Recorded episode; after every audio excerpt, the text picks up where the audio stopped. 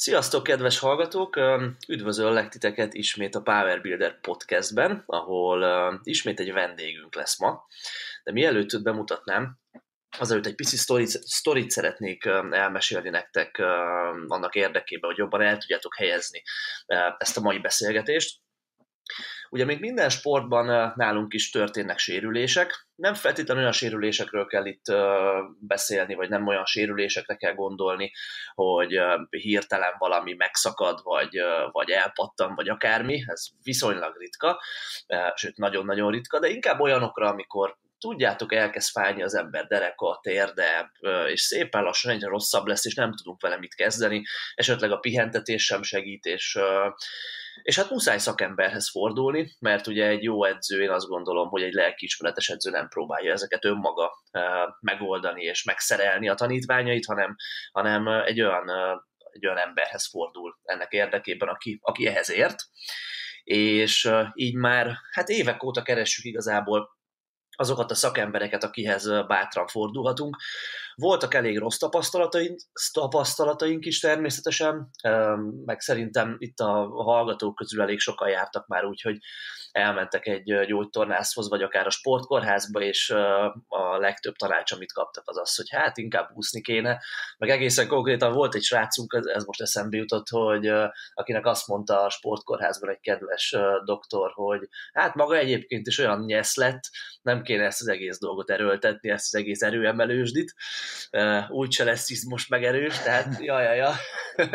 vannak ilyen tapasztalataik. Na és lényeg az, hogy, hogy elég sok szakemberrel dolgoztunk már együtt, és folyamatosan keressük a, a legjobb utat, és így találtunk rá Kondor Juditra és az ő mozgásfilozófia rendszerére, és nagyon-nagyon jó tapasztalataink voltak Judittal kapcsolatban, nagyon-nagyon jó szakembert ismertünk meg a személyében, és, és benne találtuk meg azt, aki, aki igazából nem tiltotta el sosem a mozgástól az embereinket, hanem egy, inkább egy partnerként tekintett ránk, és, és egyébként a sportolóra is ebben az egész rehabilitáció sztoriban, és, és jó eredményeket értünk el a vele való, vele történő közös munkában, és ahogy aztán Judittal egyre többet dolgoztunk, úgy jött szembe a, a mai vendégemnek, Magas Dávidnak a neve is egyre többször, akit egyébként én egy a toros edzőképzésről már ismertem, és Dávid,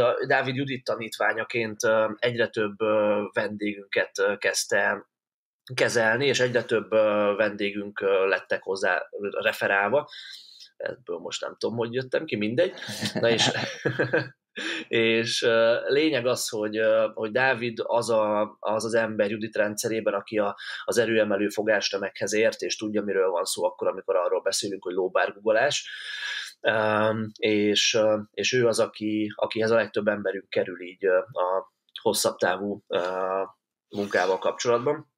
Na és, és sok emberünknek sikerült, sikerült sokat segítenie, és, és azt láttuk így edzőként, hogy, hogy nagyon eredményes tényleg a közös munka, és ebből az apropóból szerettem volna egy kicsit Dáviddal beszélgetni arról, hogy mit lát a, a legfőbb problémáknak ebben a sportban, vagy mit lát a legfőbb hiányosságoknak azoknál, akik, akik nem is feltétlenül erőemelés, de funkcionális edzést, vagy ilyen testépítő jellegű, de szabadsúlyos edzést végeznek.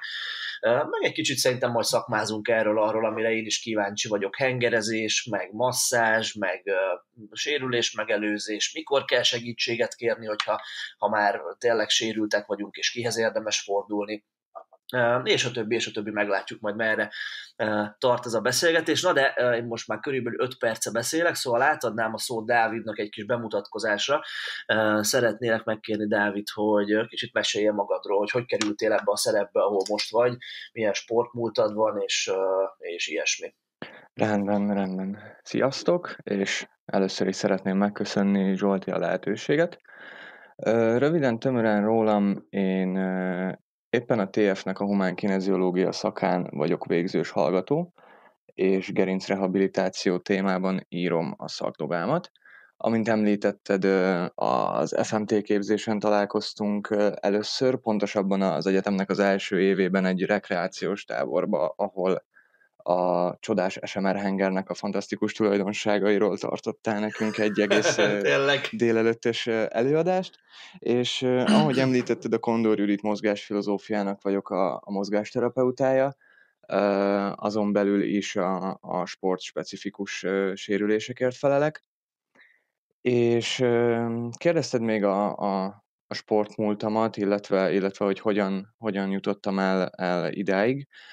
Másfél éve dolgozok együtt Judittal, és másfél éve vagyok az ő gyakornoka.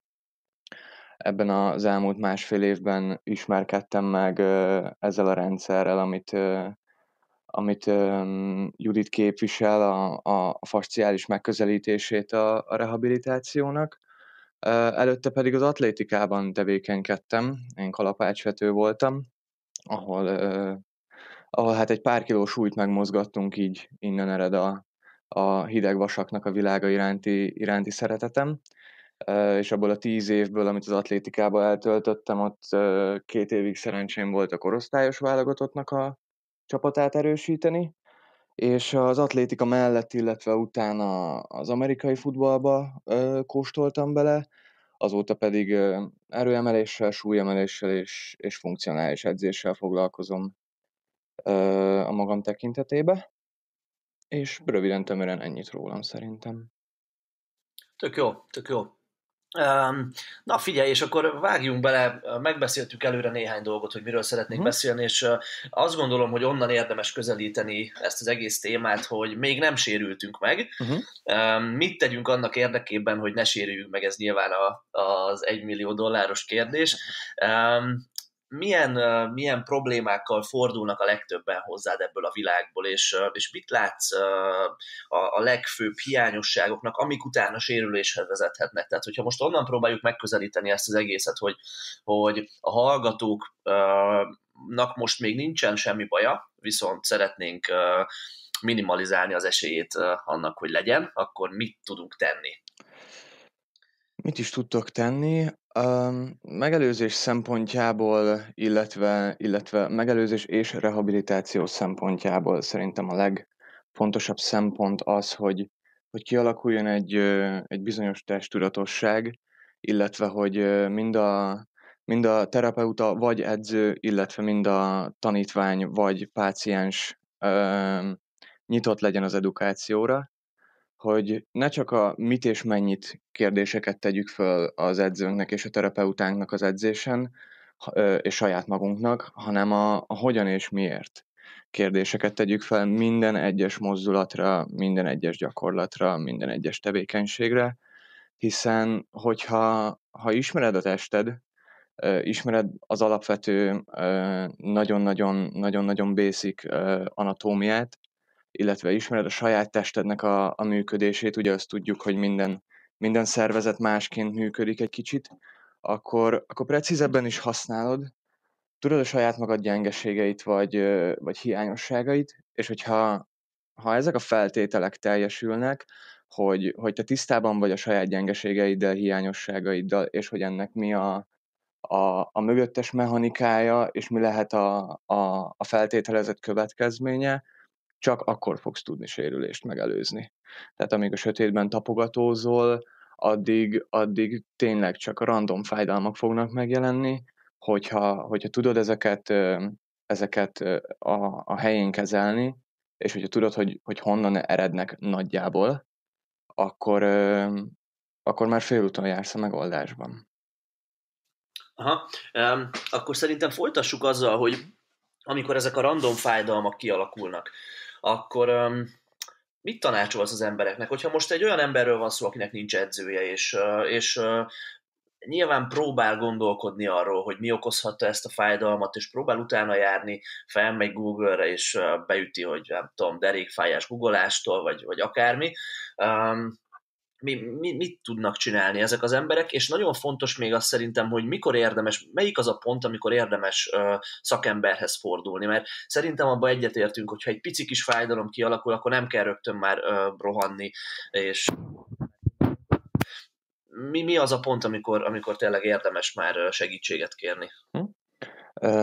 Először a második kérdésedre válaszolnék. mikor kell segítséget kérni, ez, ez nem feltétlenül a fájdalomnak az intenzitásától függ. Tehát nem attól függ, hogy picikét fáj, vagy, vagy nagyon-nagyon fáj, hanem inkább a fájdalomnak a minőségétől. Hogyha egy úgy érzed, hogy folyamatosan be vagy savasodva, apró ponton fájdogál néha-néha, de tudod, hogy miért, vagy stb. stb., ami tényleg egy, egy tehát meg tudod különböztetni a, a, a sima sportsérülést, vagy a sima sportfájdalmat egy, egy, egy, egy patológiás fájdalomtól. Tehát, hogyha, hogyha mondjuk zsibodásszerű, áramütésszerű égetőérzést ö, ö, tapasztal a, a sportoló egy, egy mozdulat során, akkor biztos, hogy van valami idegi tünet, amihez már kell szakember, illetve, ami pedig egy ö, általános tipp ö, mindenkinek, hogyha éjszaka felkelsz rá, nem arra, hogy, hogy meghúztad a vállalat, vagy túlterhelted, és fordultál, és, és pont olyan pozícióba került mondjuk a karod vagy a csípőt, hogy, hogy, hogy kényelmetlen, hanem, hanem tényleg szinte mozdulatlan helyzetben elkezd fájni, és fölébredsz rá, vagy ébredéskor ö, fokozódó fájdalmat tapasztalsz, akkor, hogy biz, akkor biztos, hogy van egy olyan ö, nagyfokú és krónikus gyulladás a szervezetedbe, amivel már, már érdemes lenne szakemberhez fordulni. Tehát nem, nem mindig a fájdalomnak az intenzitása határozza meg azt, hogy, hogy, hogy mennyire, mennyire komoly. Természetesen, hogyha egy sportsérülés jellegű fájdalmat érzel egy, egy, egy tízes skálán tízessel, Persze, akkor már érdemes feltenni egy-két kérdést a szakembereknek, viszont nem kell elérni a, a 10 per 10-ig hogyha, hogyha az előbb felsorolt jellegű fájdalmakat tapasztalja a sportoló. Aha, és, és a fájdalmak, na ezt hogy akarom megfogalmazni. Tehát arra vonatkozóan tudunk valamilyen általános tippet adni, hogy mennyi idő után érdemes az ilyen makacs, de nem olyan nagyon durva fájdalmakkal uh, szakemberhez fordulni. Tehát, hogyha azt mondom, hogy egy 10 per 4, 10 per 6-os fájdalom van, néha kicsit jobb, néha kicsit rosszabb, um, akkor, akkor azzal mit kezdjünk? Azt érdemes a legtöbb esetben uh, pihentetni, vagy érdemes azért kis súlyokkal dolgoztatni, és, és, és valami kis vérkeringés biztosítani az adott területre, vagy érdemes olyan, olyan, olyan gyakorlatokkal körbeedzeni a, az adott területet, ami nem fáj, és várni közben, hogy merre alakul a fájdalom. Um, ebben a tekintetben milyen tanácsot tudunk adni? Uh-huh.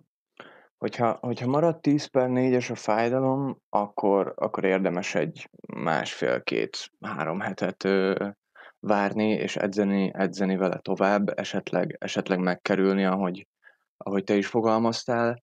A pihentetést nem, nem javasolnám, talán ez nálam szakmai ártalom is, hogy nem, nem, nem muszáj pihenni. Szerintem sok esetben, hogyha, hogyha nem, nem a terapeuta vagy az orvos tanácsolja az, hogy rendben most vegyünk vissza a terhelésből akár a nulláig, akkor, akkor az a saját szervezetünknek a becsapása lehet, mert úgy is vissza fogunk menni a konditerembe, úgy is ugyanazzal a mozgáshabitussal, ugyanazzal a neuromuszkuláris koordinációval neki fogunk esni ugyanannak a súlynak, és ugyanúgy meg fog jelenni a, a fájdalom. Persze az, hogy, hogy, hogy mennyi ideig húzzuk, halasszuk ezt, ez nagyon-nagyon sok tényező, ami, ami befolyásolhatja, mondjuk éppen a szervezetünk regenerációs készsége, gondolva itt a, az edzés, vagy az edzőtermen kívüli stresszre, a, a tápanyagbevitelre, az alvás minőségre, mindenre kivetítve. Mm, érdemes, hogyha tényleg ez egy 10 per 4-es fájdalom, érdemes megpróbálni a konditermen belül megoldani, főként abból a szempontból, hogy az ember ismerje meg a saját saját testét, saját mozgását, illetve hogyha megpróbálja a konditermen belül, akkor nagy valószínűséggel föl fogja tenni saját magának azokat a kérdéseket, ami már a, az edukáció témához kapcsolódik, és valószínűleg én is feltenném neki azokat a kérdéseket, és, és hát, hát lélektanilag egy sokkal jobb szempont, vagy sokkal jobb dolog az, hogyha az ember saját, saját magának kiismeri az ilyen apróbb problémáknak a, az egyszerű megoldását. Persze, persze egy idő után már, már terapeutához kell fordulni. Aha. Mennyire kell a fájdalomtól megijednünk, hogyha van tényleg ez a 10 per 3-4-es mhm. fájdalom, mm. akkor és az mondjuk edzés közben nem fokozódik, hanem folyamatosan ez, ez jelen van, akkor akkor elkezdek mondjuk googolni, és kicsit fáj a derekam 10 per 3-4, és folyamatosan, ahogy csinálom a szériákat, nagyjából ugyanolyan fájdalom, érzem, de nem lesz rosszabb, nem lesz jobb sem. Ebben az esetben érdemes a googolást egy olyan változatra, egy olyan gyakorlatra cserélni, ahol egyáltalán nincs fájdalom, tehát 10 per 0 a fájdalom, vagy, vagy, vagy nem kell feltétlenül a fájdalomtól megijedni. Hogy álljunk hozzá a fájdalomhoz való viszonyú, viszonyhoz? Mert nagyon sok helyen olvasom azt, hogy igazából a, a fájdalom, mint olyan, az nem feltétlenül egy jó um, jó indikátora annak, hogy mi történik a testünkben, mert nagyon sokszor az van, hogy, hogy féltünk egy adott területet, és már azért fáj, mert túlságosan akarunk, akarjuk óvni, és a fejünkben létezik a fájdalom, de azért azt gondolom, hogy ez a legtöbb esetben nem feltétlen, nem feltétlen egy ilyen örök igazság, hogy, hogy hogy na hát nem is fájott neked semmi, csak a fejben létezik, és ezen túl kell lépni. Erről mit gondolsz? Um, pedig ezzel ezzel sok szempontból egyet kell értenem, hogy hogy vannak olyan, olyan fájdalmak, amik, amik egy-két mentális technikával elkerülhetők. Persze, hogyha edzés közben jelentkeznek ezek, meg kellett tőle ijedni, nem feltétlenül. legtöbbször, amikor kiderül a fájdalomnak az oka, és a, a, a fájdalom elszenvedője megismeri a fájdalom mögötti ö, mechanizmust, illetve hogyha megtudja azt, hogy mik a, mi a következő három-négy lépés annak érdekében, hogy ez a fájdalom elmúljon, onnantól már, már jön egy enyhülés. Tehát pont ez az, amit említettél, hogy azért fáj, mert védjük, és azért védjük, mert nem tudjuk, hogy mi történik. Tehát most, most idegrendszeri szempontból megközelítve a, a, a fájdalmat. Illetve amit még kérdeztél, és szerettem volna rá válaszolni, hogy, hogy, hogy meg, arra már válaszoltam. Miket is kérdeztél? Mert volt három kérdés, és csak kettő. Le, meg... Lehet, hogy túl sok mindent kérdeztem egyszerre, igen. um, na, figyelj, igazából fájdalom tekintetében, ha, ha ezen a vonalon megyünk tovább, akkor, Eszembe akkor csak a saját péld, Mondjad akkor. Bocsánat. hogy váltsunk-e, váltsunk-e gyakorlatot, körbe aknázzuk-e a, a, a lehetőségeket? Persze, csak vonjunk le következtetéseket. Igen, hogyha ha ebben a gyakorlatban, ilyen variációnál, ha erre figyelek fáj, ha erre figyelek nem fáj, akkor ezt hogyan ültetem át abba a gyakorlatba, ezeket a, ezeket a működési elveket és ezeket a biomechanikai és izomaktivációs szempontokat hogyan tudom átültetni abba a gyakorlatba, ahol van a fájdalom. Tehát bátran, bátran veszünk el ebbe az útvesztőbe, hogy, hogy felteszünk magunkat, magunknak kérdéseket, és megpróbálunk rá, rá válaszolni.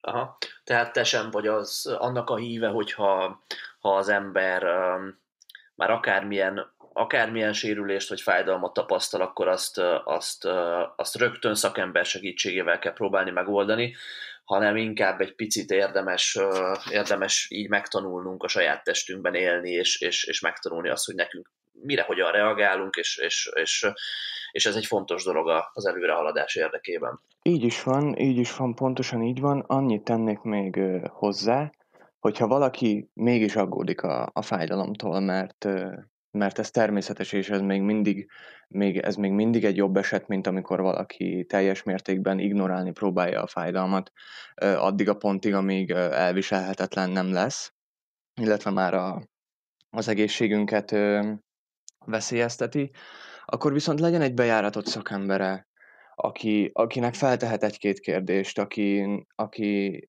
akitől kérdezhet akkor, hogyha ha, ha, ha elveszett ebbe az útvesztőbe, hogy mi, miért, hogyan működik, és egy idő után egy idő után megtanulja saját magától felismerni, hogyha, hogyha az a bizonyos szakember kielégítő választ ad neki minden egyes kérdésre. Aha. Na és akkor itt jön a következő nagy kérdés, hogy milyen szakembert keresünk akkor, hogyha ha van valami probléma. Milyen, hogy, hogyan kezdjük ezt az egész utat bejárni valakivel uh, együtt? Kihez forduljunk először? Mi a különbség manuálterapeuta, meg, meg gyógytornász, meg kiropraktőr, vagy akár egy masszőr között? Mit gondolsz, hogy merre érdemes elindulni? Uh-huh. Um, na ez amúgy tényleg egy jó kérdés. Sok sportolónak van, van bejáratott szakembere, vagy, vagy szakember típusa, akikhez, akikhez szeret fordulni. Nagyon-nagyon fontos a, a egyénenként az, hogy milyen tapasztalatokkal rendelkeznek különböző szakemberekkel és technikákkal kapcsolatban. Mi a különbség a manuálterapeuta és a többiek között? Manuálterapeuta csak gyógytornász vagy orvos lehet. Tehát a, a manuálterápia az a, az orvosi képzés és a gyógytornász képzésnek egy, egy, egy ráépülő modul, modulja. Itt kézzel, kézzel végzett izületi manipulációkat, illetve kötőszöveti manipulációkat végeznek óriási precizitással, és bennük mindenképpen meg lehet bízni abból a szempontból, hogy rossz dolog nem fog történni. Az nyilván egy szakember egyénenként válogatja, hogy hány sportolóval találkozott, mennyire, mennyire ismeri a sportágnak a, a specifikumait.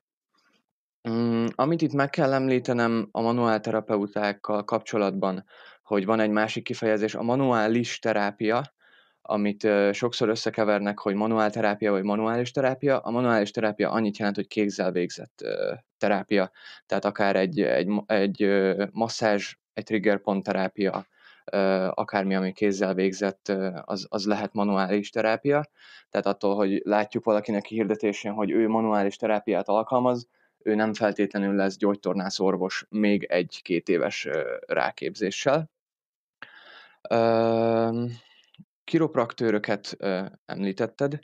Legjobb tudásom szerint a kiropraktőrök, ők természetgyógyászok, de hogyha ha, ha tévedek, akkor, akkor javíts ki kérlek szépen.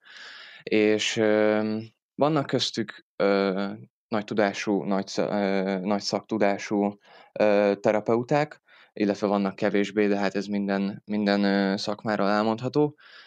Viszont amit óva intenék mindenkit, hogyha, hogyha mégis kiropraktörhöz fordul, mert esetleg, esetleg nincsen más lehetősége, vagy ez tűnik a, a legjobb opciónak, hogy senki ne engedjen saját magán izületi manipulációt, ugye ez a nyaktekergetés, csípőtekergetés, ropogtatás, ö, témakör, senki ne engedje saját magán hosszas vizsgálat nélkül.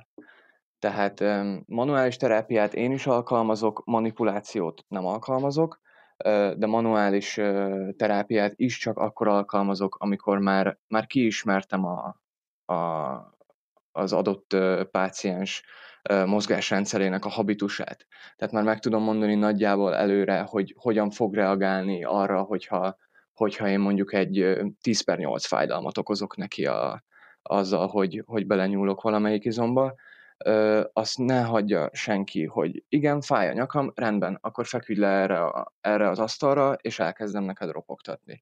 Mert abból már volt pár, pár olyan eset, amit utána, utána, utána helyre kellett rakni, és, és egy, egy másfél éves munka volt benne, hogy azt az egy mozdulatot az helyre rakjunk. Tehát összességében, nagyon röviden, tömören összefoglalva, óvakodjunk a, a, az alacsony végzettségtől és a nagy amplitúdótól. Tehát amikor, amikor valaki egy két hétvégés tanfolyamon megtanulja az izületi manipulációt, akkor nem biztos, hogy, hogy ennek a következményei is belefértek abba a két hétvégébe. Aha. Tehát, hogyha egy picit kevésbé akarunk politikailag korrektek lenni, fel, fel, felvállalom ezt a szerep, Köszönöm szépen. akkor, akkor azt tudjuk mondani, hogy ha egy manuál terapeuta címkét látunk valakinek a neve mellett, akkor az már valamennyire a minőségre garancia lehet. Persze nyilván vannak jobb és rosszabb szakemberek, vagy jobb és kevésbé jó szakemberek, és a sportolója is válogatja, de hogy az már egy, egy olyan szint, amire azt mondjuk, hogy valószínűleg bajt nem csinálhat. És és, és lehet, hogy nem feltétlenül a, a csontkovácsokhoz kell menni akkor, amikor, amikor valami problémánk van, mert lehet, hogy jónál kötünk de lehet, hogy egy, egy kevésbé jónál, és az bajt okozhat. Így is van, így is van. Ó, ez is nagyon politikailag korrekt volt, de na mindegy, majd, majd, majd mondunk Pedig valamit. mindenki valami szaftosra számított. ja, masszőrökkel mi a helyzet? Mert én nagyon sokszor találkozom így a sportolói világban azzal, hogy hm, fáj valami, na jó, első lépésként elmegyek kimasszíroztatni, és, és, és meglátjuk, hogy aztán mi lesz, hát ha segít. Igazából ez volt a kérdés. hogy erről mi a véleményem. Jó, okés. Uh, ez egy jó felfogás egyébként. Tehát próbáljuk ki a masszört, hát ha csak tónus problémával van baj, hát ha csak Hát, ha csak egy olyan ö, ö, szimpatikus túl, folyamatos szimpatikus túlsúlyjal az idegrendszerbe, amit egy ö, kicsi kikapcsolódás és egy kis ö, tónusreguláció ö, megold. Viszont ö, ha nem segített, hogyha két-három alkalom után nem segített, akkor, akkor fogadjuk el, hogy, hogy nem segített, és, ö, és menjünk el egy olyan terapeutához, aki, aki terápiaként mozgást is alkalmaz. Ö, a mi rendszerünkben, illetve, illetve szeretnénk, hogyha mindenki rendszerében így lenne, a manuális terápiák, tehát a, a masszázs, triggerpont terápia, stb. stb. csak kiegészítő eleme lehet a mozgásos terápiának, tehát egy, egy komplex rehabilitációs programban, nagyjából 80-20 arányban, tehát a, egy, egy reha programnak a 80%-a annak, annak mozgásból kell állnia. Valamiféle mozgásos tevékenységből, valamiféle aktív tevékenységből, és a maradék 20% lehet egy passzív, esetleg kézzel vagy géppel végzett ö, ö, megoldás. Tehát nincsenek nincsenek csodamódszerek, csak, csak tudatos és, és, és hosszú munka, hogyha, hogyha hosszú távú és stabil eredményt szeretnénk, nem pedig folyamatosan csak, csak, csak összerakosgatni saját magunkat, egészen addig, míg szét nem esünk újra. Aha. És mi történik akkor, hogyha elmegy az ember egy masszőrhöz, és, és utána úgy jobb lesz? Uh-huh. Vezessük már kicsit végig ezt a uh-huh. folyamatot, mert szerintem ez sokak számára egy érdekes dolog. Uh-huh. Mi lesz, hogyha jobb lesz? Igen, na tehát uh, mit csinál egy masször? Mi, mi történik a masszás során, amikor az van, hogy felkelünk az asztalról, és ó, baszki, olyan jobb lett, és már nem fáj, vagy jobban érzem magam, vagy, vagy nem tudom. Hát megszűnnek azok a, azok a túlzott izomtónusok, amik, amik a diszbalanszokat okozzák például a tartásunkban, a mozgásunkban, és elkezdenek ellazulni azok az izmok, amik, amik Hát vagy, vagy nem lettek rendesen megnyugtatva az edzés és a mindennapi életünk, életünk során, és egyszerűen nem tudták kielvezni a, a, a paraszimpatikus túlsúlynak a, az előnyeit. Ugye a paraszimpatikus túlsúly, szimpatikus túlsúly, tehát a szimpatikus az üs vagy fus, a, a paraszimpatikus pedig a, az egyél és aludj, ugye ez a vegetatív idegrendszerünknek a két, két vége, és hogyha nem tudják élvezni annak az előnyét, tehát nem tudtak megnyugodni, és nem tudtak megfelelő ö, regenerációhoz jutni, mind ö, tápanyag, mind hormonális, mind, ö, mind idegrendszeri szinten, akkor a, a masszás technikákkal lehet, ö, lehet ezen, ezen segíteni. És ekkor érezzük azt, hogy igen, igen, most már jó, most már nincs ez a feszülés, ö, könnyebben mozgok, viszont ennek a hátulütője lehet az, hogy, hogy egy adott adott izom, amelyik feszes, az kompenzációs munkát végez, tehát valamelyik ö, ö, mozgásszegmensünket éppen stabilizálja egy, egy, egy stabilizáló izom helyett. Ezt a mozgásfilozófiában okos és buta izmoknak ö, hívjuk, tehát amikor, amikor van egy apró pici ö, stabilizáló izom, amit nem látunk a tükörbe, tehát nem edzünk rá, ö, nem ö, dolgozik rend, rendesen, akkor szoktak a felületes izmok elkezdeni stabilizációs munkát végezni, és mivel ők egyszerre végeznek stabilizációs és mozgató munkát is, hát ebbe elfáradnak. És ezért vannak ők folyamatos tónusban, hogy egyszerre két feladatot elvégezzenek. És lehet, hogy a masszázs rövid távon erre megoldás, hosszú távon viszont az a megoldás, hogy, hogy elkezdjük bizony azokat a stabilizációs szegmenseket és stabilizációs izmokat dolgoztatni, amiknek az lenne a szerepe, amit éppen a, a tónusban lévő izom végez. Hú, ebbe lehet, egy kicsit belekeveredtem, de remélem így kerek volt ez a mondat. De szerintem érthető, igen. Magyarul rendszer szinten kell az egészet nézni, és nem feltétlenül úgy tekinteni a különböző problémákra, hogy na jó, kimasszírozzuk, és aztán van. jó lesz. Hozzáteszem, hozzáteszem, hogy azért ilyen is van, nem? Tehát van olyan is, hogy, hogy, hogy tényleg csak akár egy nem tudom, rossz mozdulatnak köszönhetően, vagy egy, egy adott edzésen valami miatt rosszul végzett gyakorlatnak köszönhetően fájdul meg valami, és amikor aztán ez ki lesz masszírozva most ilyen idézőjelekben, um, utána nem tér vissza a fájdalom, de azt gondolom ez azért ritkább, igaz? Tehát amikor, amikor, amikor utána jobb lesz, akkor valószínű, hogy az okát ettől még nem szüntettük meg, és vissza fog térni valamilyen formában az, a, az a probléma.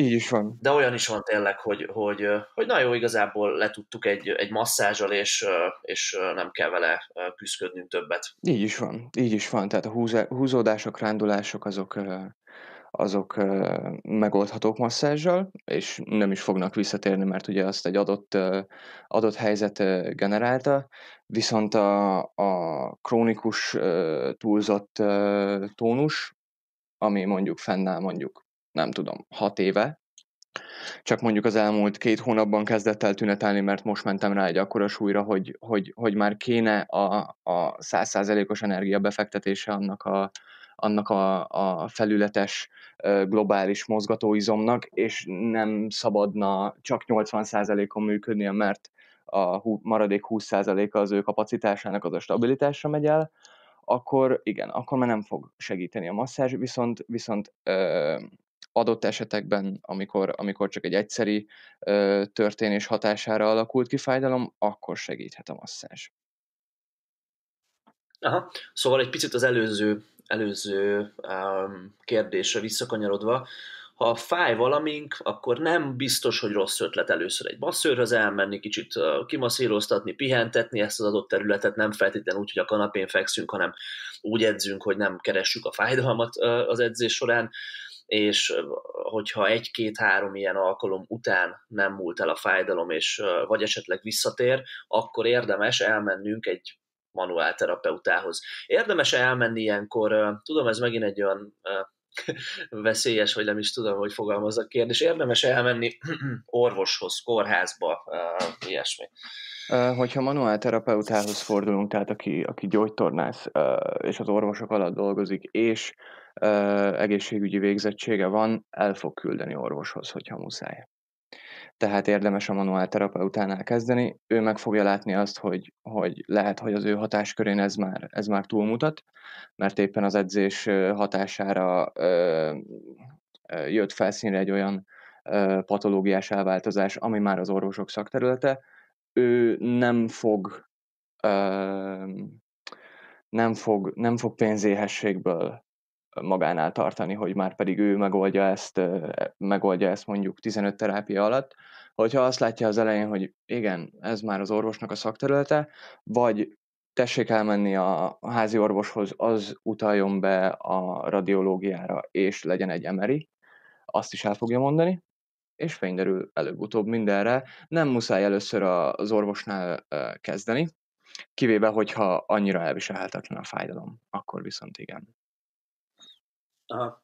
Az a tapasztalatom egyébként, hogy ezzel kezdtem ugye az egész felvezetést, hogy nagyon sokszor, hogyha az orvosnál kezdünk, akkor ő, ő megijeszti az embereket, és, és utána ez a fájdalom még emiatt is rosszabb lehet, mert olyan szörnyű dolgokat lehet hallani tényleg, amikor az ember orvoshoz fordul, mert nem értenek feltétlenül ahhoz, hogy mozgáscentrikusan, vagy esetleg sportolócentrikusan megközelítsék a, a dolgot, ami most már egy más hova vezető kérdés, de ez most mindegy is a mi szempontunkból de lényeg, hogy, hogy sokszor elijesztik a, a sportolókat a, a, a mozgástól, önmagától, és, és, és még rosszabb lesz ettől a, a, az egész helyzet.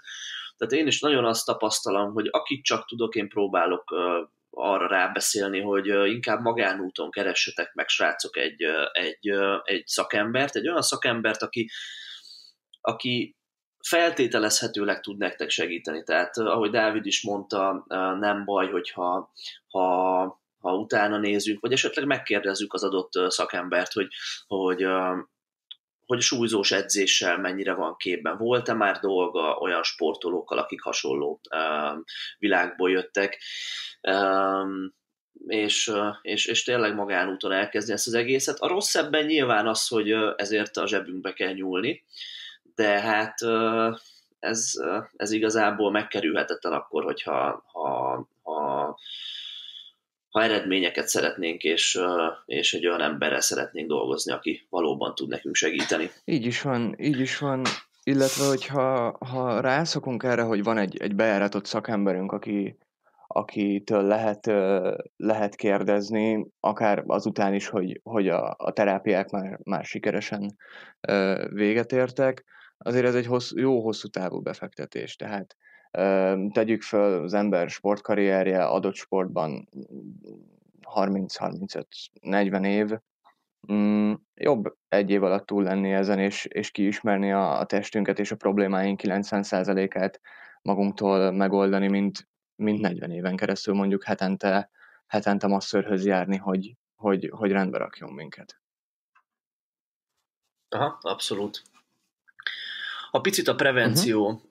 Témakörére szeretnénk áttérni, akkor tudunk-e olyan általános tanácsokat megfogalmazni um, azoknak, akiknek nem fáj semmiük, de szeretnék, hogy ez így maradjon. Mi, milyen gyengeségeket látsz uh, uh, így, uh, így a leggyakrabban embereknél, akár Nyilván ez most, ez most csak tényleg egy általános tanács, ami, ami olyan, amilyen, de, de miket tapasztalsz, amin úgy általánosságban szerinted érdemes az a sportolóknak javítani? Uh-huh.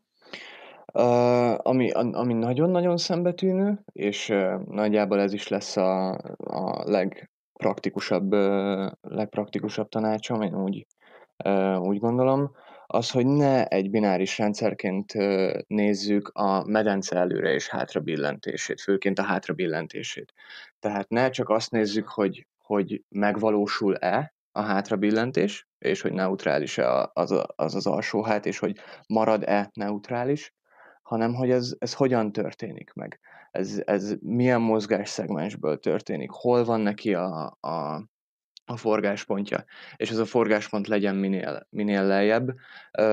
Sokszor veszem észre azt, hogy meg tudja csinálni, tud préselni, meg tudja tartani az alsó hátát, viszont pontosan ott fog előjönni a probléma, amely, ahonnan, amely forgáspontból csinálja az adott illető ezt a, ezt a medencebillenést, és minél följebb van ez a forgáspont, annál kevésbé ellenálló a gerincünk a, a, az impact erőkkel és a, a portkorongokra ható erőkkel, erőkkel szemben.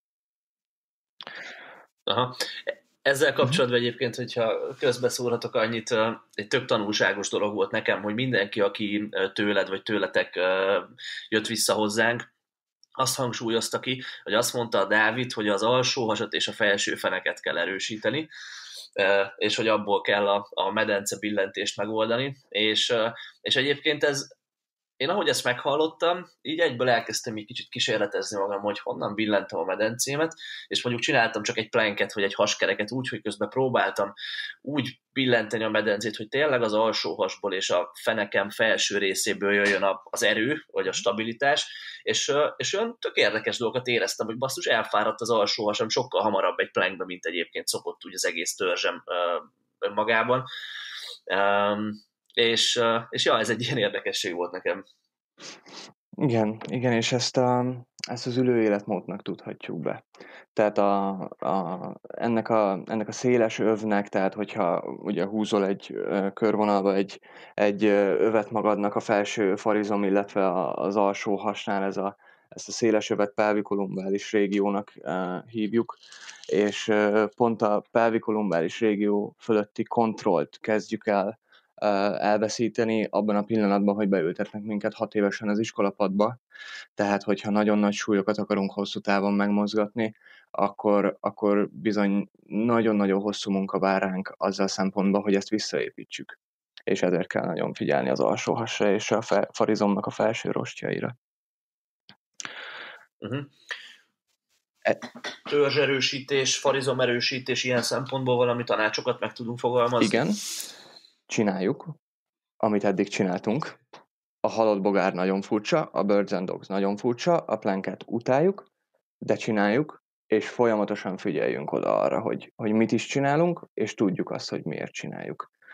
Nem véletlenül uh, vannak benne melegítésekbe és, és a prehabilitációba ezek a gyakorlatok. Az én gyakorlattáramban is egy nagyon nagy szerepet kapnak a, az alapverziói és a különböző átalakított verziói, csak tudni kell, hogy mit, miért és hogyan, és óriási odafigyeléssel kell csinálni, csinálni mindegyiket, és ezekkel nagy, nagy, nagy eséllyel megelőzhetőek a, a sérülések.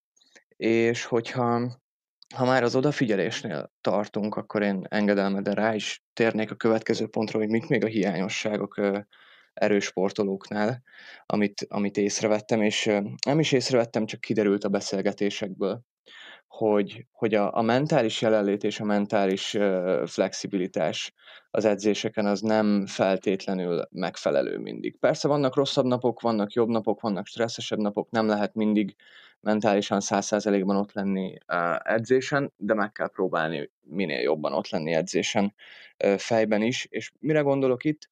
Tehát amikor odaérünk mondjuk egy topsethez, akkor sok választás nincsen, akkor már csőlátás, akkor már vaddisznó vagyok, és semmi más dolgom nincs ebbe az életben, mint hogy beállok a súly alá, legugolok vele és felállok.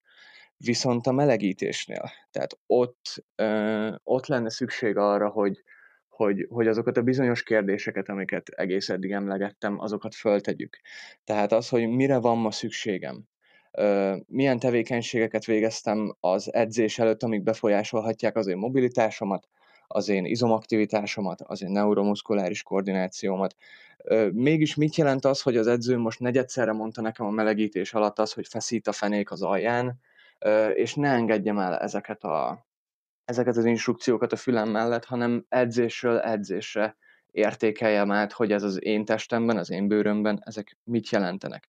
Tehát a melegítés az nem csak arra van, hogy a melegítésnek az, az izom élettani ö, előnyeit kihasználjuk, mire odaérünk a topsetre, hanem igenis ö, ö, mentálisan is készüljünk fel arra a topsetre, és hogyha mentálisan felkészültünk, akkor ezzel jönni fog együtt az idegrendszeri aktiváció, hogyha odafigyeltünk. Aha. Tehát a melegítés igazából főként arra az, azért hasznos a mi szempontunkból, hogy egy plusz gyakorlási lehetőséget biztosítson minden szempontból. Olyan szempontból is, hogy a rudat hogy kell a hátunkon tartani, de olyan szempontból is, hogy a medencénket hogy kell stabilizálni, hogy amikor majd odaérünk a topsetre, akkor, akkor a lehető legkisebb esély legyen arra, hogy ott szétesünk a nagyobb súly alatt. És hogyha már így a bemelegítést szóba hoztad, ebben tudunk valami általános tanácsot megfogalmazni, hogy mit érdemes bemelegítés során végezni. Talán kitérhetünk egy picit itt a hengerezésre is, mint olyanra, amit nagyon sokan előszeretettel csinálnak, és egyébként én egyre kevesebbet csináltatom bemelegítés során az emberekkel, hogyha nem, nagyon nem látom indokoltnak. Hogy melegítsünk?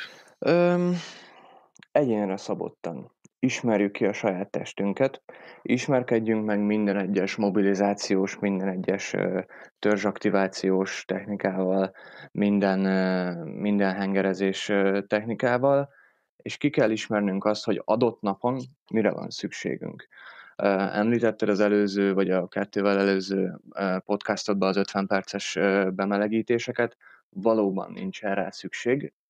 Mondjuk az első fél évben egy sportolónál lehet, hogy igen, viszont hogyha megvan az adott mobilitás, illetve az adott háttértudás a saját testeddel kapcsolatban, hogy a mai nap mire van szükségem, mi az, ami nincs annyira bemelegítve, mint mondjuk a hétfői edzésen, és a pénteki edzésen pedig nem is melegítettem be, és nem volt olyan jó az edzés. Ezeket ki kell ismerni, és nincs azzal baj, hogy, hogy, hogy hengerezünk, tehát ugye a, a, az SMR henger volt már csodamódszertől kezdve ördögtől való dolog, meg kell tanulni azt is használni, és beépíteni adott napról napra, hogy éppen mire van szükségem. Aha.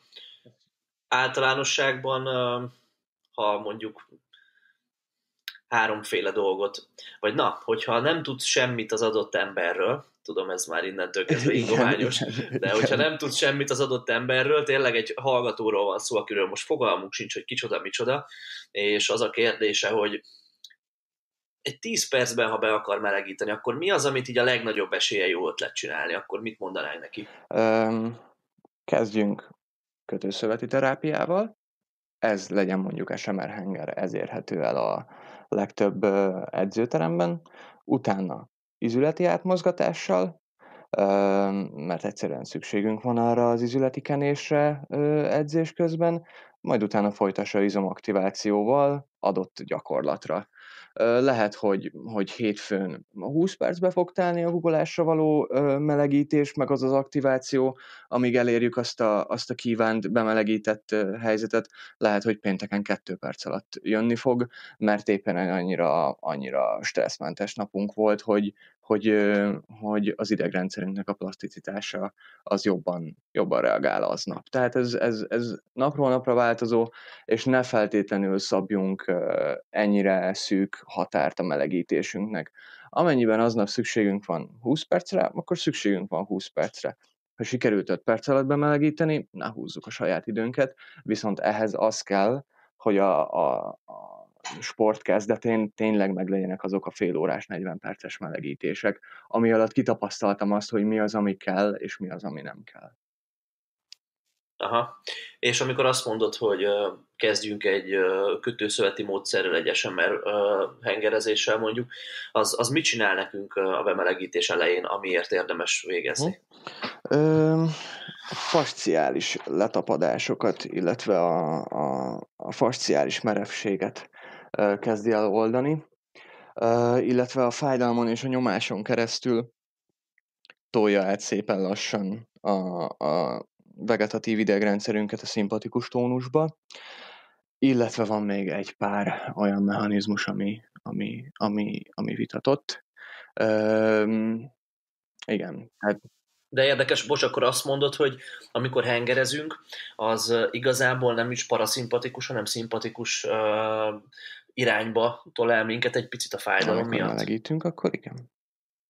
A, fá- Aha, a fájdalom az mindig egy üs vagy push reakciót fog kiváltani belőlünk, és én például kísérletezgetek azzal, hogy máshogyan esemerezni bemelegítésre, és máshogyan esemerezni levezetésre, és vannak különbségek, vannak különbségek, és ott is szempontnak kell tekinteni a, a, a fájdalom intenzitását és minőségét, a mozdulatok gyorsaságát, az, hogy mennyire ö, mélyen engedett be az izomszövetbe azt a, azt a hengert, és, és igen, vannak különbségek saját magamon és a, és a vendégeimen is tapasztalom azt, hogy, hogy, hogy meg kell különböztetni bemelegítős kötőszöveti terápiát és levezetős kötőszöveti terápiát.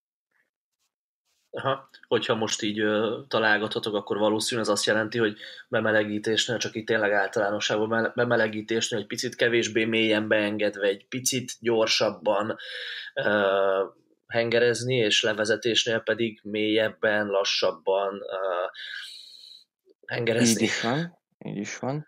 És a, amit, még, amit még hozzátennék a, a hengerezéshez, hogy ne csak mozdulatlan ízületekkel hengerezzünk. Tehát amikor megtaláltuk azt a bizonyos triggerpontot, vagy, vagy, vagy fájdalmas területet, kezdjünk el mocorogni a hengeren. Tehát tegyük föl, vádli, megtaláltuk a vádliban azt a, azt a bizonyos fájó pontot, kezdjük el mozgatni a bokánkat, nagyon fog fájni, de próbáljuk ki, hogy mennyit segít az a mobilitásunkon. Főleg, hogyha egy olyan mobilitási probléma áll fenn, ami már, amin már mindent megpróbáltunk, minden technikát, minden gumiszalagot, és minden masszörnél jártunk, és mégse akar ö, ö, javulni. Nem garancia, hogy, hogy javulni fog, viszont, viszont ne zombi üzemmódba hengerezzünk, hanem, hanem egy kicsit aktív megközelítés, aktívabb megközelítéssel. Aha. És akkor, hogyha a henger... Lehetne erről még egy csomót beszélni a hengerezésről, de lehet, hogy akkor azt majd, azt majd máskor. Hogyha maradunk ennél a távolabbi megközelítésnél, hogyha hengerezéssel megvagyunk, akkor utána kiválasztunk mondjuk egy 4-5-6-8 gyakorlatot, mobilizáló gyakorlatot az izületek átmozgat, átmozgatására irányuló gyakorlatot, amire azt gondoljuk, hogy szükségünk van. Sokszor ez egy csípő mobilizációt fog tartalmazni, egy, egy mondjuk felső háti gerinc szakasz mobilizációját, egy kis vállat, esetleg bokát, és utána, hogyha ezzel meg vagyunk, akkor érdemes egy, egy néhány törzsgyakorlatot csinálnunk, és aztán beállni az üres rúd alá, és elkezdeni a guggolásra felmelegíteni? Ez így, ez így nagyjából jó igen, szerinted? Igen, a törzsgyakorlatok mellett még gyakorlat specifikus melegítést is beletennék. Tehát az, az adott mozgásmintára való melegítést, és Tudjuk, hogy, hogy hétfőn hol volt a hiányosságom mondjuk melyik szakaszába a mozdulatnak, na akkor pontosan arra ott egy kis izomaktivációs tréninget beszúrni. Aha. Szuper, jó, azt gondolom ez egy, ez egy gyakorlatban is hasznosítható tanács a legtöbbeknek. Um, miről is szerettem volna még veled beszélni?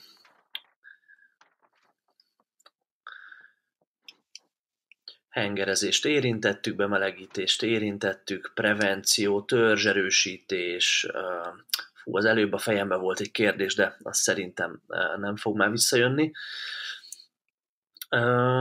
Tudom, igen, edzés végén, levezetés. Sokan jönnek úgy hozzánk sportolók, akik megszokták már azt, hogy edzés végén mindig nyújtani kell, és, és ezt, ezt szeretik csinálni. Sokan azt gondolják, hogyha szakemberektől olvasunk, olvasgatunk erről, hogy nem feltétlenül szükséges nyújtani, hogyha egyébként mobilisek vagyunk, és, és edzésen használjuk a, a testünket úgy, ahogy használni kell, tehát a, a, a teljes mozgástartományban.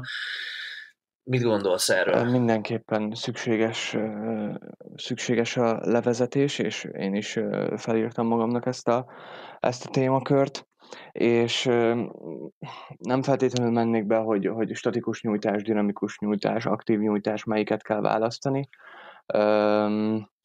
Ennek nem is, nem, nem is feltétlenül az a, az a lényege, hogy magát a szövetet hosszan, hosszant irányba megnyújtsuk, mert ennek egy külön edzésnek kell lennie az erőedzéstől. Inkább az, hogy, hogy, hogy muszáj egyszerűen valamilyen levezetést elvégeznünk, tehát nem csak az, hogy kiállok a rúd alól, és megyek és öltözök át, mert akkor, akkor a, a, a, már már előbb sokat emlegetett szimpatikus túlsúlyt egyszerűen haza fogom vinni. És ez fogja okozni azt, hogy az adott és a megdolgoztatott izmoknak a tónusa ö, nem áll vissza az eredeti állapotába, tehát edzésről edzésre fokozódni fog az a tónus, és ez fog mozgás terjedelem beszűkülést, illetve fájdalmat okozni.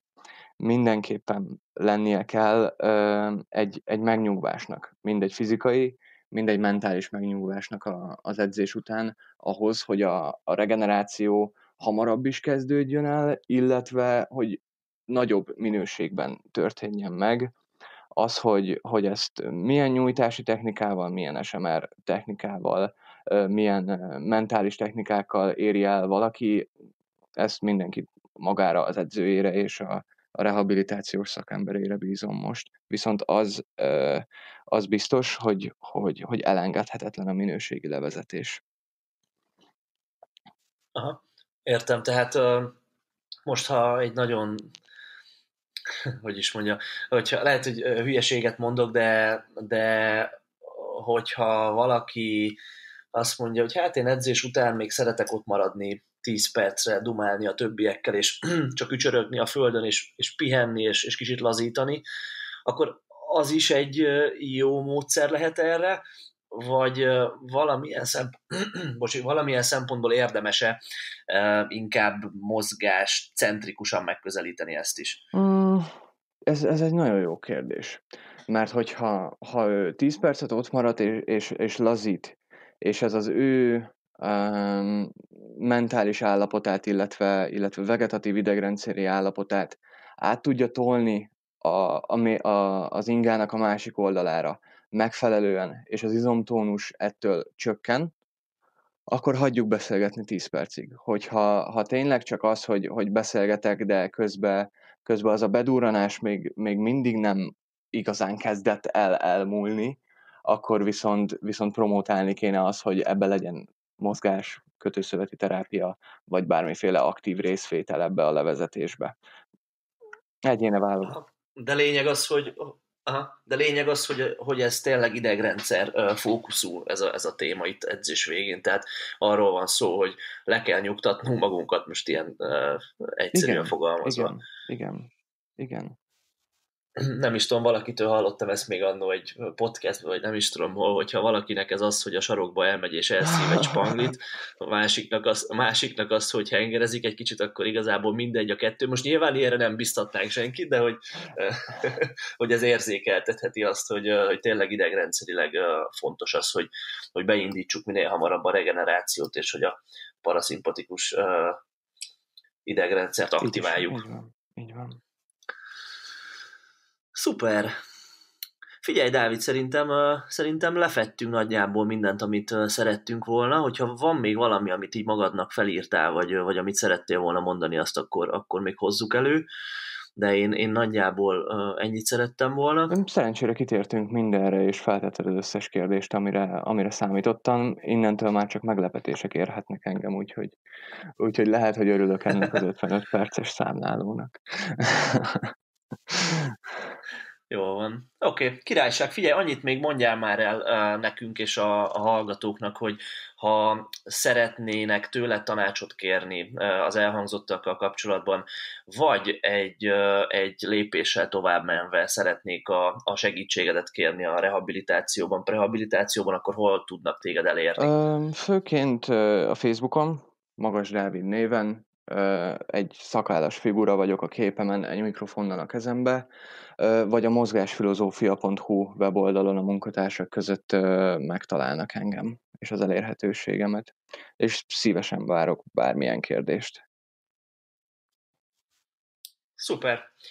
Na, én akkor megköszönöm azt, hogy, hogy itt voltál ma velünk. Nagyon jó beszélgetés volt, és én is tanultam belőle, meg remélem, hogy a, a hallgatók is azt gondolom lesz még ilyen, mert le, lesz még téma, amit lehet boncolgatni így ezen belül egy kicsit részletesebben. Ja. Rendben, állok elébe, és nagyon-nagyon köszönöm ezt a, ezt a lehetőséget, és remélem merülnek még fel olyan témák, amik, amiket érde, érdemes kibontani a jövőben. Király, Köszi szépen, Dávid, minden jót, és a kedves hallgatóknak is köszönjük, hogy itt voltatok, tartsatok velünk legközelebb is. Ugye vasárnaponként PVV Podcast igyekszünk minden vasárnap jelentkezni, érdekes témákkal, vendégekkel, meg ilyesmi.